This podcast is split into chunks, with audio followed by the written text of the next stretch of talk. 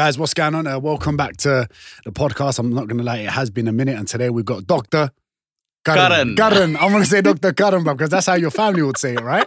Yeah. How would your patient say it?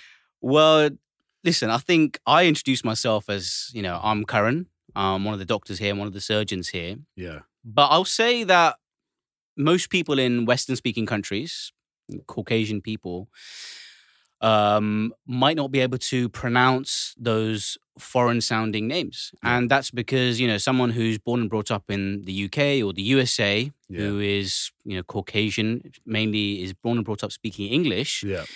they don't speak other languages from birth. They kind of learn them over time. So Yeah. sometimes there's certain syllables and ways that you contort your tongue. It's difficult to do that uh, sound. Like, you know, your name, you know, it's not Diran, it's Diran. Diran. Diran. Yeah, Diran. Yeah, yeah, yeah. So, you know, those kind of ways you twist and turn your tongue come from speaking those other languages sometimes. So when you were saying Caucasian for immigrants that are listening and all the hood man, it means the white man, the white guys. That's what it meant. You know, because I, I speak I speak Hindi, Tamil, and English, and uh, I would say I'm like 95% fluent in German. I did that throughout. Shut up. Yeah, I lived there for a couple of months in Germ- in Munich and in Berlin uh, on an exchange, and I've did it throughout school, and I still can keep in touch with my mates there. I speak to them in German. So those between those four languages, you know, I find myself I can like move my mouth in those ways almost. You know, it helps. Ah, Guten Tag. Ja, ja, ich, ich muss mein äh, Deutsch äh, üben, um meine Sprache zu verbessern, aber ja. Ja, ja, this isn't to you, but um, ich ficke deine Mutter. Schwanz kaputt. Hohensohn, Scheiße. of um, obviously Turks. There's a lot of Turks in Germany. Yeah, There's like yeah, three yeah, million. Yeah, it's, There's like three I think million it's one of the biggest uh, ethnic minorities in Germany, isn't it? Yeah, yeah, yeah, it is, it is, it is, it's, it is mad. So obviously today, like when we were texting before, like you came in, you're like, Darren, like, I remember last time we were together at IFS, it was like the doctors versus trainers, um, personal trainers panel. You were like looking to counsel everyone there. What, what's going on? We're not going to do that today. So I thought today, let's just start off with, um, what's your view on Andrew Tate? no, I'm joking. I'm joking. I'm joking.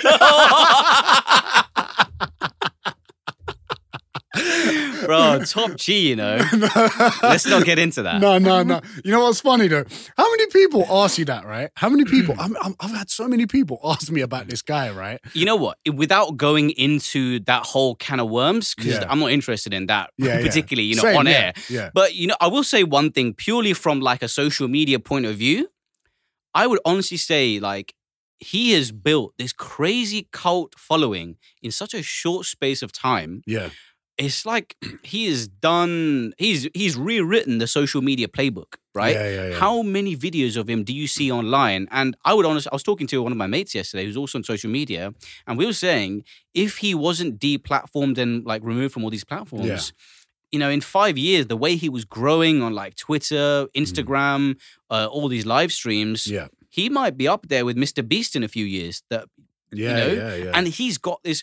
I mean, anyone on social media, the number one thing that they would want beyond just you know numbers and making money is actually building a community. And you know, Andrew Tate, for better or for worse, he built a hardcore community. yeah, bruv, he's built a bit of an army, if I'm Oh, being yeah. honest, you know? Yeah, and yeah. It's, it is, it is kind of crazy. And listen, you can't be stupid and do that. The guy's obviously smart to like uh, one way or another. He's a very smart individual that's got there, however he's got there.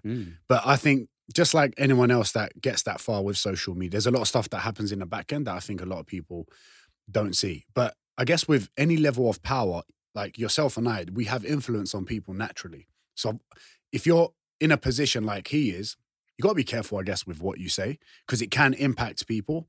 And no matter how, no matter what you say, there's always going to be positives and negatives because there's Yeah. always going to be people that agree and people that, that don't agree. But let's move away from Let's that. move away Let's from move that, away. yeah. Let's move away from that quickly. because I, I only I only brought that up because that's, that's like a hot topic That is a hot that topic. everyone you gets know. nervous about. Like, I mean, anyone that talks about Andrew Tate or brings him into conversation, like they Yeah. do that with the point of trying to be controversial and try to go viral. You know? that's you know what. Talking about that, I'm someone that's done that. Mm. You know what I mean? Yeah. I've, I'm someone that's done that for like Yeah, I know. yeah, yeah. I'm someone that's done that. Um, and I'd like to think it's for a positive impact. Um, I would say 90% of it is very positive. Mm. But what do you think about that? Like with social media, I honestly feel like it's it's going to a negative space, man. I feel like everyone now is just posting just to be controversial. There isn't anything organic or authentic or people just being themselves. I actually think people no longer know how to be themselves. Do you know yeah. what I mean? You know, I completely agree. I think you know you build this online persona when you're in front of the camera. It's like you know a light switch going on. The camera goes on, hit record. You become a different person in a sense. The way your tone, your accent, maybe Yeah. your mannerisms. Yeah. You know, this is not how I would speak on camera. I would do it myself. I'm not saying that it's everyone else. I do that as well. You Yeah. probably do it to some degree as well. Um, but I think, yeah, it's it's strange because there's this new thing because TikTok has blown up Yeah. and there's never been a platform like quite like TikTok. There was Vine, but Yeah. it, it died. That was only seven seconds.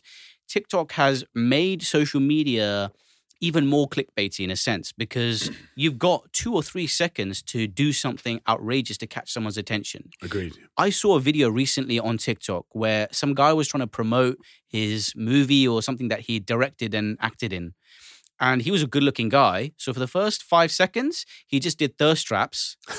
So everyone would watch, all the girls would watch. And then he was like, okay, you guys happy with that? Okay, now watch my movie. And he was talking about his movie. Because he knew Yeah. if he promoted his movie from second one, it would bomb. That video wouldn't get any views. But getting the thirst trap to lure people to watching the rest, that Yeah. works. So it kind of distorts the whole point of disseminating information these days because you almost feel that you've got to do a bait and switch almost, yeah, you know? yeah. It's mad because you remember like back in the day, when I say back in the day, obviously I'm not that old, I'm 30. How old are you, by the way? 32. 32. Okay, Yeah. cool. So, like, you know, back in the day when you would find a piece of content or you Mm. would like go on your mum and dad's computer and the AOL sound will come on, and Yeah. then you'll search something and like you'll pay full attention Yeah. and you'll really pay attention and you'll Mm. probably learn from it and it'll probably be like a long haul piece of content or a video or Mm. music or whatever it is, right? now, because everything is so saturated and there's so much of it everywhere TikTok, Twitter, Instagram, YouTube, YouTube Reels, Yeah. uh, YouTube uh, Shortcut, well, shorts, Shorts, shorts, yeah. all of that stuff. Because there's so much, I feel like we're going from real long haul content that we could pay attention to. Now our attention span is getting way worse and way worse and Mm. way worse, way worse to now where if nothing is engaging within three to four seconds, which I know as well, because I'm fucking scrolling past on Yeah. TikTok when I don't find whatever's snappy, how how are we supposed to learn anything? You know what the mad thing is? Like, I sometimes, I would like to think of myself as a man of science, Yeah. but sometimes I like to get just a little bit deep. And this is probably one of the most deeply philosophical things that is also rooted in neuroscience. So, your reality right now is, you could say, somewhat of a hallucination from your brain. Okay. It's a projection of your brain, right? Without your brain, you don't see, hear, feel, touch. And your reality right now, you looking at me being in this studio, sitting on that sofa, it is heavily filtered. Your reality is heavily filtered Okay. because I would say a small percent of what your senses capture, the visuals, the sounds, the touch, that is all filtered. So you your brain gives you just what you need to know. Your brain needs to know that you're sitting on solid ground, that you're talking to me, the lights are at, you know, this intensity. There's all this other information that's discarded and dumped in your subconscious, right? If you were to be given 100% of all the information that your senses captured, you it would be overwhelming, you'd go insane. Yeah, yeah, yeah. So what happens is all that excess information that's filtered away gets dumped in your subconscious and that's part of your gut instinct and you, it's stored in your memory banks. Yeah. So when you're scrolling on social media, everything, all that information that you're smashing towards itself is going into your subconscious. So you're constantly taking in information. Yeah. Mm. So somewhere, like the example I gave of that video right now, I didn't pay attention to it really yeah, but I was just scrolling through it, but I'm still remembering it because it's just there in your memory. So everything we consume goes into us, and that's not always a good thing because that adds constant micro stresses. You're thinking Yes. you're on social media for two hours. At the end of that two hours, why do you feel bad? You've got all these micro stresses of two hours worth of crap going into your subconscious, which leaks into your conscious. Yeah, you know what's crazy? I feel like because all of that information we're constantly taking in, and just like you said, those micro stresses and all of that stuff, all those things are added. I only notice when I really pull myself away from these things, i.e., when I'm more in nature, going for a walk first thing in the morning when there isn't much people around, or taking myself and my friends away somewhere potentially for like a mushroom trip or whatever it is, Do right? what you got to do. And I've always noticed, like, when I go to like my dad's village, right, and I talk to older people, I'm always thinking, like, how do these people become so wise? Mm. How? They don't have much information. Yeah. How do they become so wise? And it obviously has to be something from within them or their experiences and their environment, right? And I feel like because it's so saturated now, no one is actually living their within their own experience. Do you get Yeah. what I'm trying to say? You, made a really interesting point there, and you know mentioned about in your dad's village in Turkey. Why are these people who don't have access to information so wise? And that is where we fall down. So, for example, you're doing the dishes, you're listening to a podcast. You know, you're doing something banal, something mundane. You're bored. You try to fill that boredom with something, but actually, boredom is good because it allows your brain to defocus and wonder, and that wandering of the brain promotes creativity. We're not allowing that to happen because we're always trying to fill that superficial boredom with Yeah. something. Allow yourself to be a little bit bored. Yes, yes. You know what's funny as well? you say that, and one of my friends, he's a um, his name's Nas Neuro, he's a neuroscientist as well, and he was like, "Darren, our brains." And I'm, this is a guy I do jujitsu with. Like, Yeah. I'm sitting with him on, the on the side after we're choking each other out, and he's like, "Darren, our brains are made to be bored." Yeah. He's like, that's when you get like your creative moments, like you just said. And I guess for people that's listening to this or watching this, I guess it's those moments where you're in the shower where you're not thinking about much. You're like, "Bing, I've got an idea for that." You have your best ideas when you're doing something boring. You're driving to work, you're in the shower, you're Agreed. cooking. That is when you have your best ideas because your brain has nothing else to focus on and it's just like thinking about other things and that is the you know how creativity is born. how how how do we pull ourselves away from that though? Because like now we're so. I feel like a lot of people rely on it in the sense of, even some people. like, I'm. I wouldn't say I'm not a very awkward person. Like Mm. it, it takes a lot to really get me awkward. I can probably sit in a room with a stranger and just stare at them and not say a word, right? But I feel like most people can't.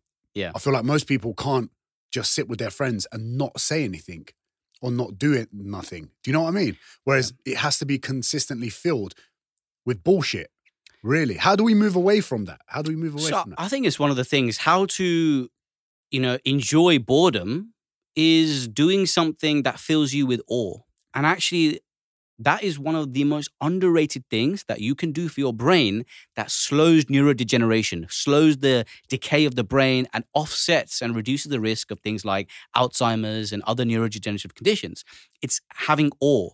And if you look at, you know, um, what do you mean by that? What is that? Sorry. So that is simp- as simply as going into nature okay. filling yourself with awe-inducing experiences.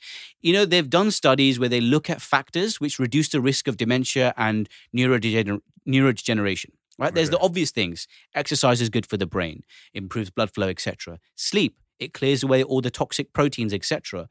Having social interactions with other people, that is good for the brains. Humans are social creatures. Yeah. Another thing which is underrated but backed in science is having that awe. And that awe can be as simple as going for a walk or a hike in nature or just doing something which just is a deeply profound experience. Yeah. You know what? It's mad. I feel like humanity has come to a place where that is no longer acknowledged at all and they don't see the value in it. Okay. And I feel like that everyone's overcomplicating things because I think they think to be happy or healthy or fit or strong, things need to be complicated. Mm. When I think they're actually very simple, but most people they don't like doing the boring things or they simply can't. Their brain can't function like that. Therefore they avoid it. And what happens when you avoid it? You you consistently seek unnecessary things and next minute you know Yeah. you're driving yourself mad, you're sinking yourself with alcohol, you're doing drugs nonstop and you're now you have anxiety. I don't know, like do you know what I mean? So like it, society's going to I think the pendulum is like It's, It's going swinging the other way, swinging the other way, and exactly what you mentioned right there. We're looking for you know something to patch up a hole, quick fixes, and that is now completely epitomized by you know supplements. For example, magnesium supplements. Yeah. There is evidence in the scientific literature that it can help you with sleep. Yeah. Right, and it does. I- Yeah. I've tried it myself, and it does help me with sleep. Yeah. but if you're taking magnesium supplements and hoping that's going to make you sleep better without doing the basics, sleep hygiene, like not watching TV before bed, Yeah. not winding down, not having a dark room or a cold environment, you, magnesium is not going to turn that around. Yeah. It's going to optimize you once you've already optimized all the other facets of good sleep. So people want that as a quick fix. Okay, take steroids to quickly build muscle. Uh, take this vitamin to you know completely compensate for my shitty diet. Yeah. No, you need to do the basics and the boring stuff. Yeah, it's the same. Same with nutrition and fitness. You know, it's Yeah. the same, and it, it's kind of sad. I honestly think I see some of these like fitness influencers making like honestly, bro. Some of them are making like a million a Mad. month, What, million a month. mate. Half a mil a month. Honestly, mad. it's That is actually crazy. I'm And laughing because I'm crying inside. It's mad. and you know what? I'm thinking, why am I not making that? Why am I not doing that? Because what I'm giving people doesn't sell Yeah. as much. Well, the you could- yeah. thing. It's an it intangible asset. You're Yeah. giving someone a change in their mindset, lifestyle, Yeah. all these sort of things, and that is priceless. A community. Yeah, and it's and it, it honestly sometimes make makes me sad. You know, over the last like um over the last last year was pretty fucking crazy. Like for me, and you saw IFS when I saw your IFS. We were like me and Smith were touring a lot. Yeah. Um, I did my first ever UK tour. Smith did he we did Smith's tour, and I supported him on his tour. We had IFS. We had talks in Dubai. We did this. You look tired. bruv, I was dead, bruv. And I'm not gonna lie, only recently being home, I can probably say I've got regularity back in my sleep. And I feel like everything is functioning properly, including my fucking penis. like, not that there was any problems before, Yeah. but like it, it, everything. I just feel so much fucking better with Mm. sleep and the simple things. And I've actually been doing my best, and I, I would actually recommend people to do this: is to bring things back to basics. I, Mm. you know, when we're traveling and stuff and all this stuff, you see it from the attention from people. Yeah. the nice dinners, the drinks, people, attention, nice flights, this, that, Mm. nice cars, nice restaurants, beach clubs. Yeah. This shit really numbs people, man. Mm. And I and I see it. And I got to like a position where I was like, what what's going on? And I was like, I need to pull back, pull things back as much as I can because like Darren, you didn't start this journey. Remind yourself why you For that, started yeah. for that. You didn't start from that. You started because you want to help your family, you want to support your family, you want to be something out of your family, you know? Mm. And I've been doing things to bore myself. And that has actually made me so much better Calm mentally. as well. Yeah. I've been. My car got stolen, innit? Mm. Wow. Bought a brand new Range Rover. My car got stolen, and I live in like uh, SW, and I train in Hammersmith. I do jiu-jitsu in Hammersmith. I've been walking to Hammersmith from my house without like headphones Yeah. and just like looking at the floor, bruv. That's probably quite handy to just de-stress. and it was so. Uh, I can't tell you how my mind is so much more relaxed just Mm. by like completely not like not listening to music. Every now and then I listen to a podcast or whatever, but like blocking things out and trying to bring myself back to as Real life. yes Out of the matrix. out, of the matrix, bro. is. And then you know what I thought, yeah, and you might agree with this, and I was like, oh. This is what my granddad must feel in the mountain, Yeah. looking at nothing, bro. Just bored as hell, Yeah. but happy. Yes, But you know, you know, you mentioned like when you're overwhelmed, you strip things back to the bare minimum. yeah, And you mentioned, you know, about your penis. Mm. Uh, we don't, I don't need to talk about your penis specifically, Yeah, yeah, but you know, for you know, if Don't someone worry, if something was wrong, bruv, I'll be asking. Yeah, be I'll be like, messaging me. doctor, Yeah. what's going on, bruv? Snapchat. Yeah, yeah. For anyone that doesn't know, I'm messaging him. I'm like, hey, big man, I've got this situation. Can you help me out with that? Yeah. It wasn't STDs, all right? it wasn't anything You know, like that. for example, imagine like, you know, if you're suffering from erectile dysfunction Yeah, or some sort of issue in the bedroom, yeah, there could be a number of things, both psychological and physiological. Something wrong with the actual biology itself, yeah. low testosterone. But more often than not, one of the most common causes of things like erectile dysfunction is psychological, the stress. Stress raises, you know, cortisol, one of the stress hormones, which is useful in short bursts. yeah. But when it's prolonged release, when it's constantly released and chronically released, that can have negative impacts on various things. Um, you know, if you're having poor sleep, poor sleep actually increases the amount of anti-sperm antibodies. These are antibodies which your body produces that attack sperm and lowers your sperm count if you're not sleeping enough. Bruv, I swear to you, since my sleep has been better after touring and everything, Yeah. my balls have felt bigger. Yeah, because you got more testosterone. I swear to God, bruv. Yeah. I swear down one day, yeah. You know, your coin purse is Yeah. full. One day I was like, raw. And then I grabbed them. I was like, oh, they're back. Yeah. They're back. they're back. Because my sleep hmm. was so bad, mate. One week on in Australia, from London to Australia, in 10 days, did over 70 hours of flying. That's mad. Bro, we did like, I was in like six or seven different time zones. Yeah. No matter how good your sleep is, you can't overcome that. You can't. And I was like, what's going on? And mate, my head space wasn't Mm. like, I'm okay, but I was, I wasn't my usual self. Yeah. And I was like, what's happening? And sleep is 100%.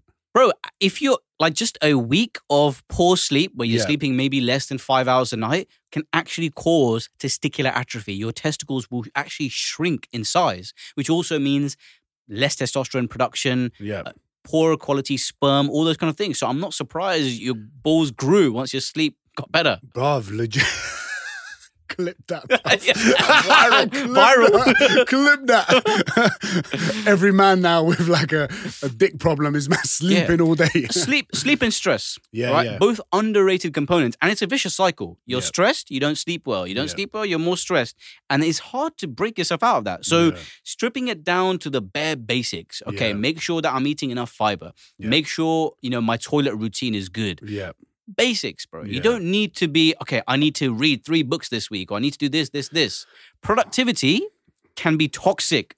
It's even called toxic productivity, where you're constantly comparing yourself. Okay, I need to read a book a week. I need to listen to this podcast. I need to listen to Andrew Huberman and follow all of his tips. Oh, bro. Just you know what? down to the basics. I'm going to say this now, yeah. I'm probably going to get some hate for it, but I don't give a fuck. Obviously, for what you do, you had to read a certain amount of books, Mm. right? You had to study a certain amount. Yeah, I didn't like it. I had to do it. Okay, you had Yeah. to do it, right?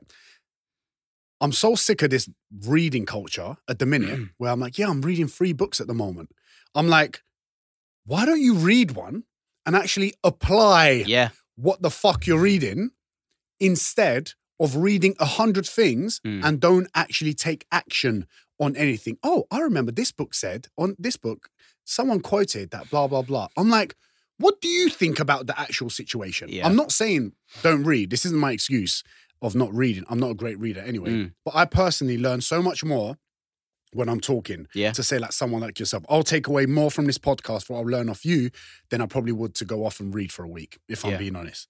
But what I'm saying is I feel like even that pressure that you mentioned, people go into this phase of like they consistently need to improve because they think by looking at the people on social media that are so fucking productive, waking up with their ready prep meal and they're doing their reels where they mm. split the fucking egg into a walk and then back in, hey, I was so productive. I read a book, I trained this morning, I meditated for 15 fucking minutes. Everyone's like, Duran, that's you, bruv.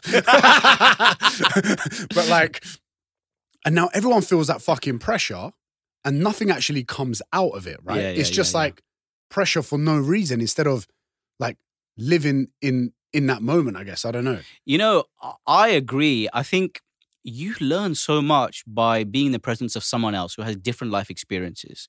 In a lot of ways, we're similar. You Yeah. know, we're kind of, um, you know, ethnic minorities. You know, we have cultural, traditional values which are similar between our cultures. And a lot of ways, we're different in terms of our upbringing, uh, jobs we do, you know, interactions, etc. So we learn a lot. Yeah. And actually, I want to say this place is in Holland. I'm not entirely sure, but there is a library where instead of checking books out, you can check people out almost. Shut Like, you can go and talk to a monk. You need to take a book out about meditation. No, you can choose to like spend you know a certain number of minutes or hours speaking to someone and ha- enjoy and learn from their life experiences. That's sick. mad, That it? is sick. That is You know? wicked. Uh, I I need to that. confirm where exactly it's from, but that, that's such a great concept. Go. No, no, sorry. So, I- what I was going to say is, and because like human interaction is getting less and less, Yeah. people are like actually struggling to even hold a conversation. I mean, during the pandemic, uh, when there was persistent, you know, recurrent lockdowns, one of the main things that people lacked in their lives, apart from being outside, were the social interactions. It's okay having the social interactions on Zoom or WhatsApp or whatever, but you need that physical contact in in-person contact. And the rise and the amount of, you know, stress-related incidents there were and the psychological impact that pandemic had when we were away from our loved ones and friends and family was very very profound Yeah. because we're human we're hu- we're humans we're social creatures we thrive on social interactions we need that burst of oxytocin that you get from being in someone's company Yeah, company, a touch, a hug, Yeah. a kiss, whatever it is our is. like, brain just lights up with all those interactions 100%. And I think people just need to do their best to like, you know, get uncomfortable with having some conversations that you wouldn't usually ask. And I Mm. think strangers are the perfect people from this for this, you know. yeah Um, when we're out and about and uh, James and Lima will tell you I'm pretty good at just approaching people and talking to them literally about that, yeah. anything. And I find it easier than approaching people that I know because there's zero expectations from others that don't know you. Therefore, you can say whatever the fuck you want. That person can judge you. You don't know them well enough to care. Yeah. And that has like built some mad resilience where I literally just approach any fucking person and talk about anything. And from that, you'll be surprised in how many good people you meet, how many cool people that can actually help you with your own journey. Yeah, why not? Because it's almost like you're confessing in that church uh, little confession box, you know, the little sin box where you can't see the person and just say, yeah, I did this, this, and this. Because you're not seeing the person, you don't know them, you don't lose anything, you're never going to see them again. So you can say anything and do anything. Yeah. So you can literally get all that off your chest. Yeah. With with yourself, how many how many patients would you say you probably don't know exact accurate, but like how many people that you see and the things that you help cure or identify are caused by stress, lack of sleep, and just general simple stuff that people should be doing that has caused potential illnesses? Yeah, I mean, it's it's difficult to say, like you said, to put a specific number on what percentage of disease and pathology is caused by stress. Yeah. I would argue, yes, there is a significant number of things, but it's less likely to be the things I deal with. For example, you know, uh, a hernia, appendicitis, and bowel cancer, and things like that Yeah. is not because of stress. Okay. All right. But there are things that I deal with which can be worsened by stress. For example, if someone has an inflammatory bowel condition, Yeah. right, or has irritable bowel syndrome, or has something wrong with their bowels, constipation or whatever, diarrhea, loose Yeah. stool, sometimes that can be exacerbated and worsened by stress Okay. because we know that the mind has a very strong connection to the gut. Yeah. So if you're stressed, that can result in looser stool. Sometimes it result in constipation, irritable bowels, all these kind of things. Uh, so we know that there is a connection between the gut and the brain. So you know your mood can, in some ways, dictate your body because of the gut microbiome and things like that.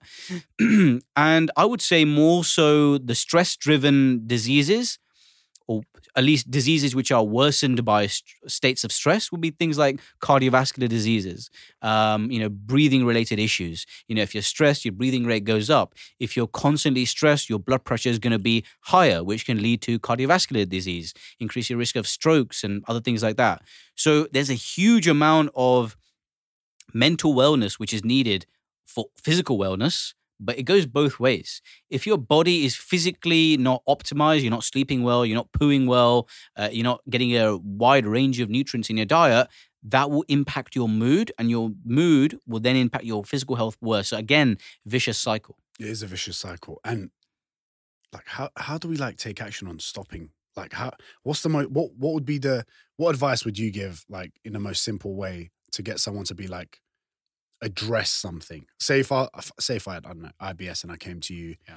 And you can see that it's caused by stress, what would you say to me or to someone that's having the same issue? Because it's actually very common, isn't it? Very common, yeah. Irritable bowel syndrome is one of the most you know, common bowel conditions, and it is definitely a diagnosis of exclusion. If someone comes in with, you know, they're sometimes constipated, sometimes got loose stool, they get bloated, their bowels are just all over the place, I wouldn't at first think you got irritable bowel. Yeah. I would make sure you got nothing else really serious. I'd make sure it's not a bowel cancer. You not got uh, you know inflammatory bowel disease. you've got like an inflammation of your colon or something, or anything seriously worrying that needs surgery or some Yeah. medication.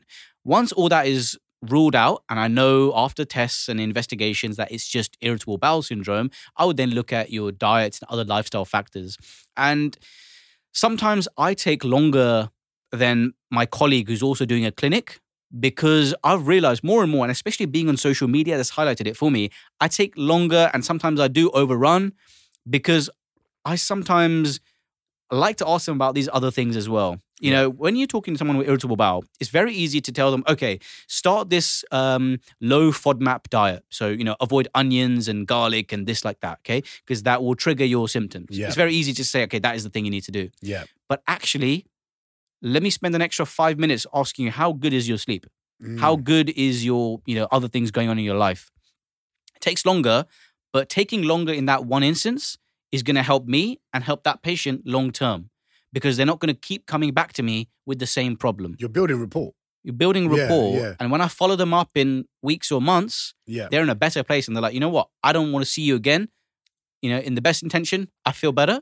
I don't want to see you again. Yeah, Good. I guess sometimes with uh, um, guess maybe you'd you'd know better with a lot of doctors. Maybe maybe by giving a pill to fix something, they don't really dive deep like you have, asking more questions to actually see the root of the problem. I used to be the pill pusher. Oh, really? I- I still, I mean, listen, I still give medications and prescribe medications to patients. yeah. Pain relief, anti-sickness. You know, you prescribe uh, anti-inflammatory drugs, whatever. You they're needed antibiotics. Yeah. Many of them are life-saving. Don't get me wrong, but a lot of the medications we have to understand that they are stopgaps. Okay. When I prescribe something to someone, it might be a stopgap or a bridge to something else. What is the end result? You know, if someone comes in with hemorrhoids, for example, Yeah. and they're saying that the hemorrhoids are painful and itchy, the simple solution there is giving them some creams to stop the itching. Mhm. And okay, we'll do surgery and we'll chop out your hemorrhoids. Done. But no, hemorrhoids can still come back after surgery if you don't fix the underlying problem. You need to stop straining on the toilet. You need to increase your fiber, increase your fluid intake, both soluble and insoluble fiber. You need to actually uh, sit in a bit more of a squatting position because the Western toilet is literally a death trap for your bowels. Right. Yeah, yeah. Go So on. all these kind of things, you need to fix the root causes of your hemorrhoids. Otherwise, you'll come back to me three months after surgery saying, I've got hemorrhoids again. You didn't do anything. Mm. So actually, like you said, prescribing pills is an essential part of being a doctor, but looking at the root causes of various problems is equally important. Bruv, you must see some madness at your job. you must see some absolute mad. Is your how stressful is your work? Because you're doing a lot of stuff on social media at the moment, and like your Crazy. your content is so like, bruv, and you as a human, like, bruv, I like you. You're you got good energy. Like you know, you can usually tell when someone's. Because don't get me wrong, sometimes people can be as smart as you are and be really arrogant about it, and you mm. can't even hold a conversation with them because you just don't like. it. It's very I, easy. I know many of these people. Many of these people are my friends, and many Oh, of these people have been, you know, growing up with me at medical school. okay. And uh, you know, they are really, really smart people, way, way smarter than me. yeah, Like way better. They've published more. They've uh, operated more. They've just experienced more, and they're just better. Their brains are better than mine for medicine. Yeah. But yeah, often they might lack these social things. And you know, listen, I'll tell you something. Right, just because you are book smart does not make you a good doctor. okay. I would like to say objectively from the feedback I've got over the years, every year doctors have to get revalidation. And that means doing courses, getting feedback from your colleagues, nurses, junior doctors, senior doctors, uh, the secretaries, everyone. Yeah. And my feedback's always been good. Like he's nice to work with, he's smart, he's good with patients, whatever. It's always been good. Um, so I like to think of myself as like a good doctor. Am I the best doctor in the world? No. Am I the worst doctor in the world? Also no. So I'm, I'm a good doctor. You're one of the most known, well, and that's and that that says something. You know, that's that's got to do with like from your communication skills and the way like you do your content and the way you talk to people has made you give more impact than technically a Yeah. smarter, a smarter. Maybe, yeah. You know what I mean? I've always said that. I think, you know, the impact I can have from one or two videos on social media can be far greater for the broader population than, you know, one three hour clinic I have where I see 10 patients. And, you know, what, you know, you can become a good doctor from just actually experience, uh, from experience. Like, you know, the things I see on a daily basis are sometimes horrendous. And I'm so desensitized to this trauma. Like, for example, I'll give you an example. Three weeks ago, Yeah. in one day, in the morning, I was on call, so like 12 Yeah. hour shift. Yeah. We start at 8, finish at 8, 8.30 p.m., maybe 9 p.m. Just as I was walking to the handover room, the um, crash bell goes off. So someone's having probably a cardiac arrest. Their Okay. heart stopped, they're dead technically Oh snap! Okay. right? Run there, and then we're like pumping his chest for you know several minutes. Uh, you know, all all doctors are there, loads of nurses there, and that is a stressful situation. I've not even started my shift, but I hear that bell, so we all go run there. About there's about 15 people there: doctors, nurses, physios, secretaries, like the uh, healthcare assistants, everyone there. It's a manic scene. Um, the patient does, um, you know, their heart restarts and they're taken to the intensive care unit, and then we start the handover. And the first thing that someone tells me is, okay, we've got a major laparotomy that you need to do first up. A laparotomy is a major surgery We basically cut someone from their like, you know, breastbone down to their pubic bone. You zip them open like a suitcase, right? They've got dead bowel. So that's a three hour operation. We're cutting out some dead bowel and then, you know, we plumb the two ends of the bowel back together. Oh my days.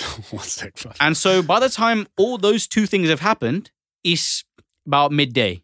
Yeah. I'm not. I'm getting a bit hungry now because I've not had breakfast. Yeah. I want to have some lunch, but I can't because there's other stuff going on in the ward. I've got to finish the ward round. So about 30, 40 patients I need to see. Yeah. They might have their own problems. Uh, and then, you know, I get an angry call from someone in the emergency room because one of my juniors has got into a little altercation with another uh, junior doctor. So I've got to go settle that out. That's also stressful for me Yeah, of course. because I, I don't want my team getting stressed and on this and that. So constantly there's stress throughout the day. And bro, that is like a maybe a chill day. I, I've seen some horrific stuff that I don't even know if it's safe to tell you. Like, really. A question. When you're cutting someone up, yeah. Do you is your mind like are you do you have any hesitation? So Like your hand must be so steady, bruv. Imagine that. Like uh, what what's that feeling like of going, okay, that's some Viking shit, bruv. before before I tell you about that, I will say on the question of like you know steady hands. Um, I used to work for a surgeon, a breast surgeon, who literally had a tremor in his hand like that, like that. But as soon as he was like operating, cutting, he was like boom, still steady. His hand was steady. Wow. So he had an essential tremor, Okay. and patients used to genuinely get worried when they saw him. He'd be like, "Okay, so we've got to remove this cancer and do this, do this." They were worried, and some one patient even asked me like, "Should I go and see another surgeon?" I was like, "No, no, no. This Man's guy." building report like, okay, so what we're gonna do? Yeah, your skull will be like that. Yeah. No, so this guy, he was a sick surgeon, top level breast surgeon. yeah. Because when the you know lights were on, camera rolling, he was slick because that focus allowed the tremor to go away. That's mad, isn't it? Um, okay, but you know, in terms of when I'm looking at bodies inside bodies, Yeah. I have a very unusual job compared to most jobs where I'm actually, you know, dealing with life and death on a daily basis, and I've got my hands inside and around someone's guts. Bro. Right? That's mad. Just on the face of that, that one line, that's crazy. That is mad, bro. But I've been dealing with human bodies since year one of medical school. So year one of medical school, Which was how old were you? uh, 18 years old. Okay. right? At the age of 18, you're introduced to cadavers, you know, dead bodies that, that are pickled in formaldehyde, preserving preservative juice, um, and it stinks. And Oh you're looking at these dead bodies. People have donated their bodies to science, to medicine. You've got these anatomy lessons. I used to have like uh, one or two anatomy lessons a week. Uh, so we from right from year one, year two, year three, I'm doing anatomy. So I'm seeing everything. I'm we cutting open someone's abdomen. We're breaking open someone's chest. We're looking at the nerves in uh, someone's arm or in their legs or in their brain. We're looking at their brain and dissecting it. So we're doing all of that from day one. And then the biggest shock for me is when I was a 50 year medical student, I was assisting a surgeon for, you know, like a surgery on a real Yeah. patient. And I revised all the anatomy and I was like, yeah, I know everything. I know if he quizzes me, I'll know everything. As soon as he made the cut, he hit like a little blood vessel and that blood squirted into my eye. And I was like, it was a warm feeling. And I was like, all right, this is no dead body. This is real. I am now Oh, whoa. My days. but when I'm looking at intestines and I see sometimes certain ducts and blood vessels and nerves will be so close to where I'm cutting or, you know, cutting something or stitching something, I'm like, wow, a few centimeters here, a few millimeters here, that this guy could bleed out if I make an injury here. And actually, you know, you get these intrusive thoughts on a daily basis. Like, you know, at the top of a cliff, you're like, hmm, what happens if I jumped off here? Or if you're holding a Yeah, knife, you're like, yeah. what happened if I just stabbed this? You have these intrusive thoughts, right? Of course, yeah, yeah. I have these intrusive thoughts sometimes during surgery, like, oh my God, like if I went there, like this blood vessel would just do that. Or oh my God, if I did that, this could go wrong. Like, or if that guy did this, you I'm having these intrusive thoughts during surgery, but that actually safeguards me from doing the wrong thing. And that I makes me hyper alert, hyper vigilant, hyper focused. Um, and um, yeah, accidentally, actually, one time during surgery, I don't even know if I should tell you this, if I'm incriminating myself. I was finishing a night shift. The my boss asked me, "Oh, can you just stay on a little bit and do these two appendixes? Can you remove these two appendixes from these two patients who've got appendicitis?" And because the other doctor who I who was taking over in the morning, he was busy doing other stuff. Yeah. I said, no problem.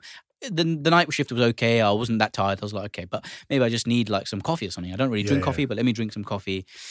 Um, one of my colleagues, and, and, I, and I just finished a night shift, right? I didn't even bring my toothbrush or anything because I didn't expect to be staying on at work. Yeah. And I wanted just something to like freshen up my mouth. So I asked my junior, oh, can I have some chewing gum? He gave me some chewing gum. And I was like chewing it, had a little burning sensation in my throat. And I was like doing the operation. And suddenly out of nowhere, my eyes just like dilate. And I'm like, I see everything almost in like 4K zoom. I feel high right now. And I turn to my guy who's like holding the camera to, for the operation, assisting me. I'm like, what was in those, um, that chewing gum you gave Yeah. me? He was like, oh, those were nicotine chewing gums. Oh my days. He Two did 10 milligram nicotine chewing gums. And nicotine's a nootropic. Okay. Yeah. It increases focus, alertness, and all these things. Yeah. So I was like super focused and I could see everything in more clarity than I can ever do it. And I finished these two cases. Each case took me just 15 minutes. Really? Yeah, I, I don't do appendixes. I don't Yeah, remove an yeah, appendix in 15 minutes. It takes me about maybe quickest I've done it is like 30 minutes. Okay. 45 minutes usually, right? It took me 15 minutes because I was so alert and focused. Did you feel sick after? My heart, my I could feel I had palpitations, a little bit of sweating, Yeah. yeah, dry, yeah. burning throat, and I'm like, no, no, no, no, this is dangerous, man. That is and you- Under the influence, Of kind course. And you're and how how many days like with your position? You work with the NHS, right? Yeah. Yeah. Yeah. How how many how many days are you like on and off? How does it work? Um, so yeah, we work in shift patterns. So. Yeah. every four or five weeks, I'll have like a period of on call. So it might be, um, so for example, this Friday, Saturday, Sunday, I'm on night shifts from Friday, Saturday, Sunday. And I finish Monday morning. I'll have Tuesday off and I'll be back on normal shifts. So every few weeks, we'll be rotated in to do uh, day shifts or night shifts, either weekend nights, weekday nights, weekend day shifts, weekday day shifts. It's constant, man. It feels like every time I just recover, I'm back on another on call shift Is it hard to have a normal life? very hard to have a normal life. Normal life. Over the years, um, I've missed friends' weddings. I've missed important family events. I've even missed my own birthday when my family booked a restaurant for seven thirty. All right. And I thought I'd finish because I was assisting one of my bosses. This is many years ago. Yeah. Uh, I looked, and this is when I was just starting surgery. I didn't really understand how long an operation was just by the name of it. Yeah, yeah, yeah. So it was like a pelvic exenteration, right, Yeah. for a rectal cancer recurrence. And that was the only surgery on his list. So I thought, oh, just one surgery, I'll be done by midday, and I can go home early, have dinner with my parents, Yeah. sick. And it was the dinner was only booked at like seven thirty. So yeah. But the, as soon as I scrubbed into this surgery, my boss looked at me and was like, I hope you've had breakfast, lunch, and dinner because we're going to be here all day. I'm like, what? Pelvic exenteration? Yeah. That can take like 15, 16, 17 hours. I was there from 8 a.m. to just past midnight. And I couldn't even like phone my parents to be like, I'm not making it to dinner. Oh snap. they went to dinner. They had a sick dinner without me. Okay. Uh, I think They celebrated for you. Yeah, like oh, we're with you. Yeah. Is there, Um, there something that you wish people understood about your job that is not like potentially said enough or people don't I think we do take it for granted sometimes. We don't realize how much we need people like you. If I'm being honest. I don't thank you. but like I don't think we realize like and I think we only realize when we're in trouble. Yeah, it's it's like most things, right? You take Yeah. your health for granted until your body starts to malfunction in a certain way, Yeah, and then you're like, "Yo, why are my sinuses working properly?" Mm. You sinuses, like, um, I think the thing is right. One thing I've noted in my years of being a doctor and being a surgeon is that you need to respect time. You know, the power of time. I've seen patients come in and within two, three hours, they're dead. Oh, a few years ago, I admitted a young patient. She was like 25, 26, fit and healthy, no other medical conditions. She had an inflammation of her pancreas, pancreatitis. Okay. Pancreatitis has a 1% kill rate. The mortality of pancreatitis is up to 1%, right? If it's severe. Okay. Uh, she had like a moderate pancreatitis and she was a little bit sick. She had like tummy pain. We wanted to figure out the cause of the pancreatitis, whether it was due to alcohol excess or gallstones. And so we booked her for an ultrasound scan. Literally within like maybe the fifth or sixth hour of being her being an inpatient in the hospital, she was being brought down for the ultrasound department to get the scan. She suddenly had a cardiac arrest What? and you know she eventually recovered after maybe 10 minutes of her heart stopping she went to the intensive care unit 24 hours later she, she was deteriorating more from a neurological point of view like she wasn't behaving normally and she wasn't responding normally to stimuli Yeah. they did a ct scan and basically half her brain was dead on the ct scan that's not compatible with life uh, and they withdrew care and I just remember I was in the intensive care unit about to speak to the family, and I'd just spoken to the brother and the father.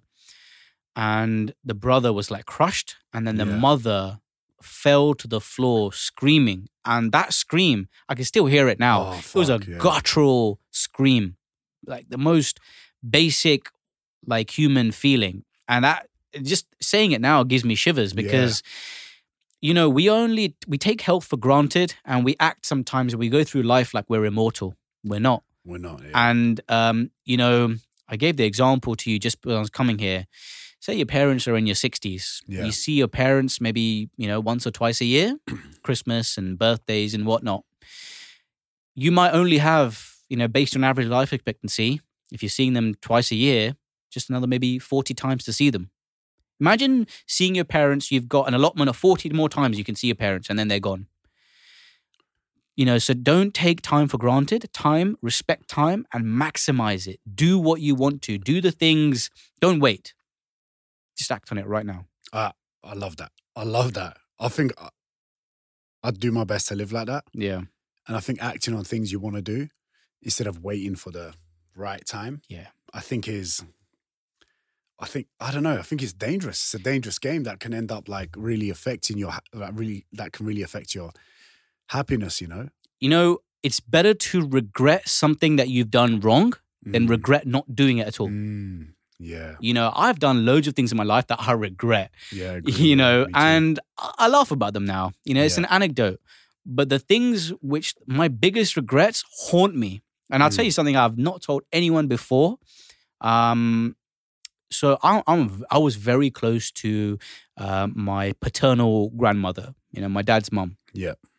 Every summer, I used to go to India, chill with her. I used to play cards with her. I had a great relationship with her. Yeah. And she used to come sometimes in summers to the UK as well Yeah. and stay at our house. And I, she taught me, you know, all these Hindi and Tamil, taught me how to write, uh, everything, taught me like uh, prayers and everything. Yeah. And, uh, you know, even when she was in India, I'd call her every day. My dad was close to her. He'd call her all the time and then give me the phone, like, oh, do you want to talk to, you know, and I'd talk to her. Yeah.